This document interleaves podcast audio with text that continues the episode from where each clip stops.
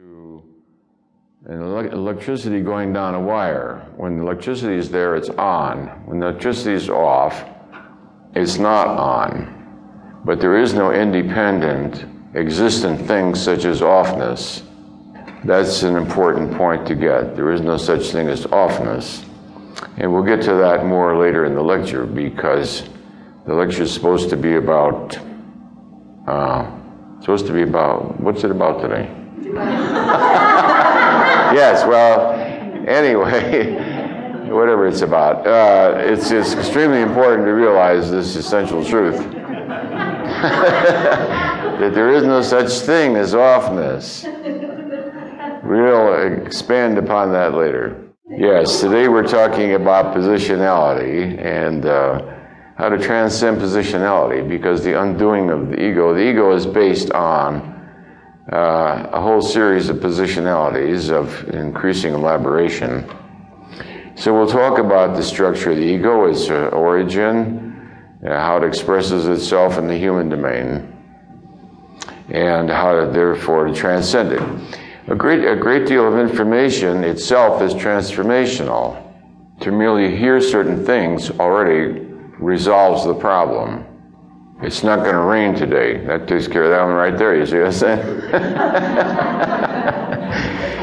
one worry just got eliminated. You know what I mean? So, certain information itself is transformational because it's so powerful. And if you calibrate the level of certain pieces of information, you'll see why they are so powerful. Everything occurs, uh, we could start with a paradigm of context and content. It's crucially important to understand that mm, what the ego mm, experiences is content, and what enlightenment is concerned with is context. That God is the ultimate infinite context, and that all that all of existence is then content. All that exists is content. And nothing comes into existence except for context.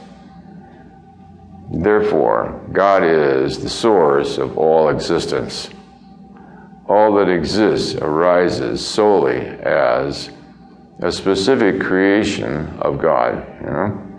We spoke about that when we were differentiating uh, evolution from creation. The contrary um, to the ego's thought that causality works like a series of billiard balls. On the contrary, every single moment because of creation, all that exists, its existence is because it is simultaneously and at every moment being created by God. So God doesn't hit ball A and then and then go through all the next 14 balls until it comes out the end, which is the traditional idea of the evolution of, of evolution. On the contrary, each and every movement of each and every ball is an individual creation of God. God creates this, God creates this, this God creates this, God creates this, God creates this. So that the Creator is continuously present. So that all that is happening is a continuous creation, which seems to be sequential because it's perceived sequentially. But perception is not causality. So, to start out, uh, help you digest your breakfast, I thought we'd start out with this, which will take us uh, uh, from the Buddha nature right down to breakfast.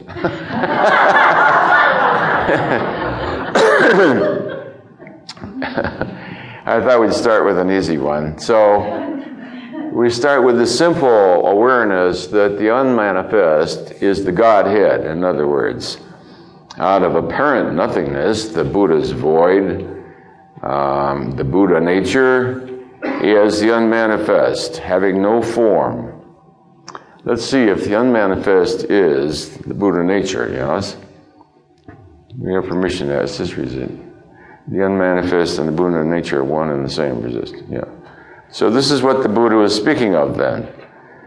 Because in the enlightened state, there is no form, there is no thingness, there is no positionality, there is no time, space, or any point of reference.